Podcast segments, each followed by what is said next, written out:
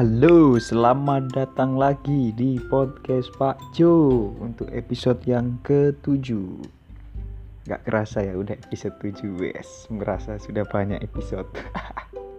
Padahal masih 7 Kalau dihitung itu ya masih 6 Soalnya yang episode kelima kan cuma sebatas genjerengan-genjerengan gak jelas. Oke lanjut saja. Untuk episode ke-7 aku ingin membahas guru zaman sekarang harus gimana? Ya. Kok alay kalian Oke, tahun 2015 hingga 2020-an merupakan tahun yang krusial di mana negara ini akan berganti generasi, khususnya dalam bidang pendidikan. Mengapa demikian? Karena pada rentang waktu tersebut akan banyak sekali guru-guru di Indonesia yang memasuki masa purna atau pensiun. Jadi di sekolahku kemarin itu habis ada guru matematika yang pensiun, sebelumnya sudah ada guru PKN yang pensiun, terus tahun depan ada guru kesenian kalau nggak salah pensiun. Jadi akan banyak sekali guru-guru yang pensiun ya. Nah, oleh karena itulah maka di sekolah-sekolah yang selama ini didominasi guru-guru dengan usia tua akan digantikan dengan banyak guru-guru muda. Seperti aku ya. Nah, kebetulan juga pada rentang waktu ini pula yang berpeluang menggantikan para guru-guru pensiun tersebut adalah para lulusan sarjana atau sarjana-sarjana muda yang lahir pada rentang usia 1985 hingga 1997-an lah. Dan kalau dihitung-hitung maka usia mereka itu rata-rata sekitar 25 tahunan lah. Masih muda-muda ya. Terus generasi muda yang lahir pada tahun-tahun tadi, tahun 1985 sampai 1997-an mereka ini disebut generasi milenial. Iya. Jadi generasi milenial itu merupakan generasi di mana pada masa kecilnya mereka masih belum banyak gadget dan internet. Generasi yang masih mengenal permainan jadul, tapi juga generasi yang merasakan awal mula kecanggihan internet dan gadget. Jadi seimbang antara masa jadul mereka dengan masa zaman now-nya mereka sekarang. Oke, kembali pada cerita di awal. Nah, makanya di banyak sekolah akan mulai banyak guru pensiun dan gantinya adalah guru-guru baru yang masih muda. Guru-guru milenial inilah yang diharapkan mampu mengubah kemajuan pendidikan di Indonesia.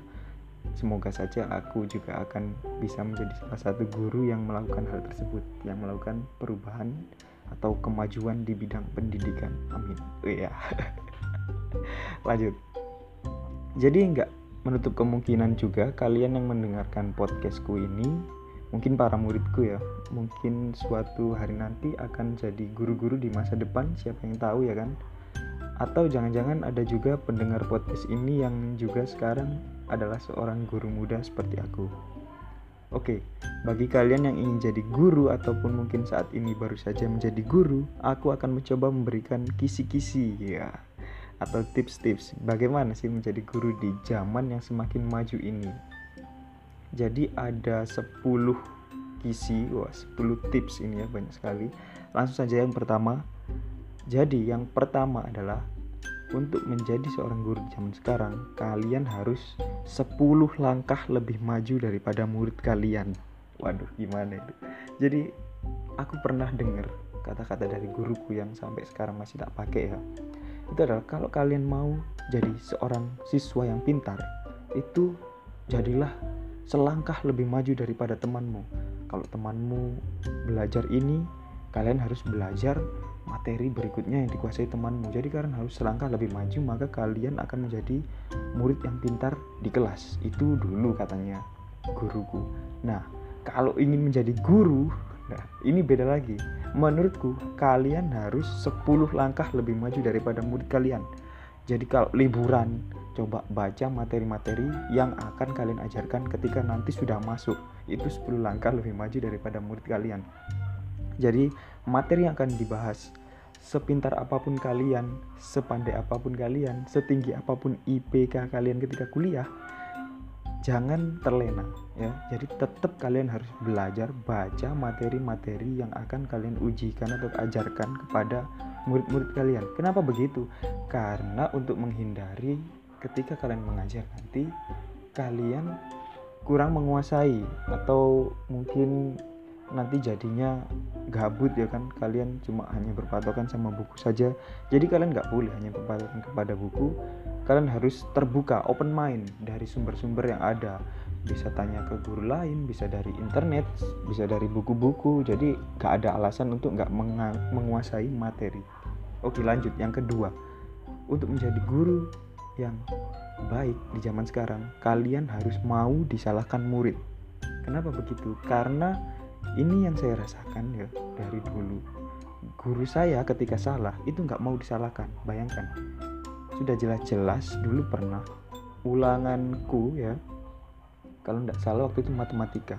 Jawaban yang tak tulis itu benar. Terus ketika dikoreksi itu disalahkan sama gurunya. Protes dong aku sebagai yang nggak terima ya kan pasti protes. Ketika protes ternyata guru tersebut masih kengkeh masih apa ya masih kukuh dengan pendiriannya kalau jawabanku salah. Pada jawabanku ini benar. Nah misalkan lagi di kelas dulu juga pernah. Aku belajar kan sebelumnya. Baca-baca terus apa yang diterangkan oleh guru guruku di sekolah itu nggak cocok sama di buku. Nah bisa saja sih bukunya salah yang tak pelajari.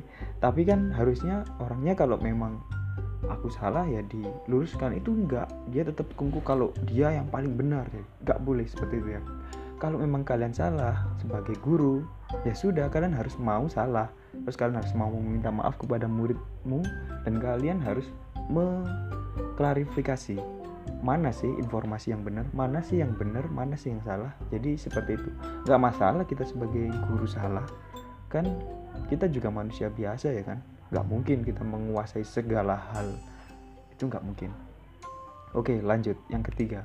Jadilah partner belajar terbaik bagi murid agar murid tidak takut bertanya dan mengungkapkan pendapatnya.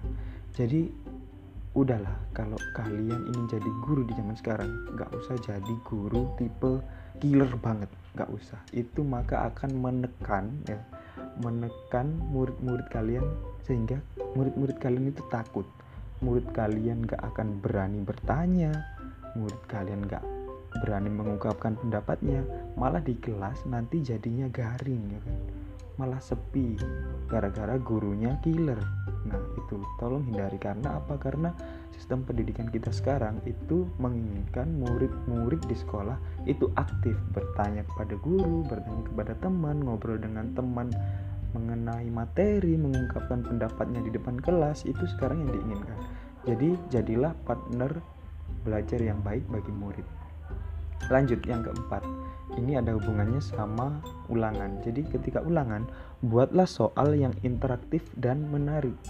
Jangan bikin soal yang contohnya itu sudah jadul, misalkan kasus Munir tahun berapa itu kasus HAM. Oke lah, kita nggak boleh melupakan sejarah. Tapi ada baiknya kalau kita memberikan contoh-contoh yang baru pada soal yang kita buat. Atau mungkin kasih beberapa gambar yang memang menarik agar anak-anak ketika mengerjakan soal itu juga nggak bosen lah ibaratnya. Ulangan itu kan udah terlihat jenuh ya apalagi kalau soalnya terlihat membosankan. Aduh cobalah dibuat soal-soal yang lebih interaktif. Oke yang kelima jangan terlalu sering ceramah dan jangan terlalu sering memperlihatkan film. Nah ini. Ini ada hubungannya dengan cara ini ya cara ngajar di kelas. Jadi kalau terlalu sering ceramah itu anak-anak akan bosan. Karena anak-anak di sekolah itu menginginkan ngobrol interaksi dengan teman interaksi dengan guru nah terus ada juga guru yang terlalu asik misalkan selalu pakai komputer selalu pakai laptop bawa media yang bagus selalu memperlihatkan film itu juga nggak baik ya. Nanti anak-anak malah akan tertarik kepada filmnya saja bukan kepada materi pembelajarannya. Itu juga harus dihindari. Jadi harus balance lah. Kadang ceramah kadang diselingi dengan media-media yang menarik seperti gambar atau yang lain-lain. Jangan selalu film terus filmnya apalagi yang nggak berhubungan dengan materi ya kan? Itu malah akan membuat murid kita menjadi nggak fokus. Yang keenam lanjut ya. Yang keenam jangan pernah nyebut murid bodoh. Nah ini. Kita dulu kita ya kita ini yang aku maksud ini generasiku. Masih banyak guru-guru yang nyebut muridnya bodoh. Misalkan dapat nilai 50 padahal kemarin itu sudah meningkat misalkan. Kemarinnya padahal dapat 40 sekarang dapat 50 itu kan meningkat. Harusnya dipuji dong. Ya kan? Ya nak kamu sudah naik 10 poin sudah bagus ditingkatkan lagi. Itu kan lebih baik daripada ngatain muridnya. Wih ini petang polo. Eh kok pakai bahasa Jawa? Pakai bahasa Indonesia sorry sorry. Kemarin 40 sekarang 50 bodoh gitu nah itu kan gak baik. Coba yang pertama tadi nah kamu sudah naik 10 poin. Tingkatkan lagi besok ketika ulangan selanjutnya naik 20 poin misalkan. Nah itu kan lebih baik. Kata-kata yang memotivasi. Jadi seperti itu. Oke yang ketujuh. Berikan hadiah kepada murid yang berprestasi dan berikan hukuman yang mendidik pada murid yang melakukan kesalahan. Nah ini. Jadi kalau ada murid yang berprestasi, misalkan nilai ulangannya bagus di kelas atau mungkin dia berprestasi dalam bidang lain misalkan terus mendapat juara. Nah, itu coba kita berikan apresiasi, kita berikan hadiah. Hadiah nggak perlu lah barang-barang yang apa, misalkan ngasih uang atau apa nggak perlu. Yang penting misalkan dengan kata-kata saja sudah cukup. Misalkan pernah ada siswaku yang mendapat peringkat satu olimpiade misalkan nah ketika ketemu di sekolah itu tak berikan kata-kata misalkan hei nak kamu juara satu ya kemarin kamu keren hebat. Nah itu doang. Itu sudah menjadi hadiah yang sangat bagus bagi murid tersebut. Nah terus juga jangan berikan hukuman yang kasar ketika menemui anak yang melakukan kesalahan. Jadi jangan sampai ya yang berprestasi dikasih hadiah yang salah kasih hukuman tapi tetap mendidik. Misalkan dia uh, memukul teman ketika kita mengajar di kelas. Nah kita jangan memukul si anak yang memukul itu sama saja nanti pukul-pukulan ya kan? Nggak selesai-selesai. Cobalah suruh ke depan suruh minta maaf ke temannya dan suruh nggak akan ngulangi lagi. Itu lebih baik karena hukuman seperti itu saya kok saya meneh aku kira sudah cukup untuk membuat si anak ini jerah. Disuruh ke depan itu aja si anak pasti sudah malu jadi nggak usah lah kasih hukuman yang aneh-aneh. Yang kedelapan masih ada hubungannya dengan yang ketujuh hindari hukuman fisik. Nah ini. Kalau memberikan hukuman kepada anak jangan sampai hukuman fisik. Misalkan anak nggak bikin PR disuruh lari ngitari lapangan 10 kali. Aduh itu sudah nggak boleh ya. Jadi jangan sampai memberikan hukuman fisik. Tolong dihindari. Terus yang ke sembilan ceritakan pengalaman inspiratif atau pengalaman atau cerita yang menghibur ketika murid terlihat jenuh. Jadi ada fase di mana murid-murid di kelas itu akan jenuh apabila belajar terus. Gurunya ceramah terus ya kan? Jadi kita harus tahu kapan sih murid-murid kita itu terlihat jenuh. Misalkan ketika pelajaran mereka kayak ngantuk ada yang ngobrol sendiri itu kan berarti mereka jenuh cobalah berikan mereka cerita-cerita atau pengalaman-pengalaman kalian selama ini yang dirasa menyenangkan atau lucu atau menarik atau inspiratif yang membuat mereka terinspirasi dan ingin melakukan hal baik misalkan. Nah itu sangat bermanfaat. Dan yang terakhir hindari diskriminasi kepada murid. Jadi misalkan diskriminasi kepada murid itu seperti ini. Yang ganteng-ganteng diajak ngobrol terus. Yang bodoh-bodoh atau yang oh, kok nggak nggak boleh yang ngomong bodoh ya? Atau yang kurang pinter misalkan nggak diajak ngobrol. Yang cantik-cantik diajak ngobrol. Yang nggak cantik nggak diajak ngobrol. Lah itu jangan sampai terjadi diskriminasi seperti itu. Jadi murid itu nggak akan apa ya nggak akan respect kepada guru yang seperti itu sebagai guru sebagai pendidik sebagai manusia yang berperi kemanusiaan ya.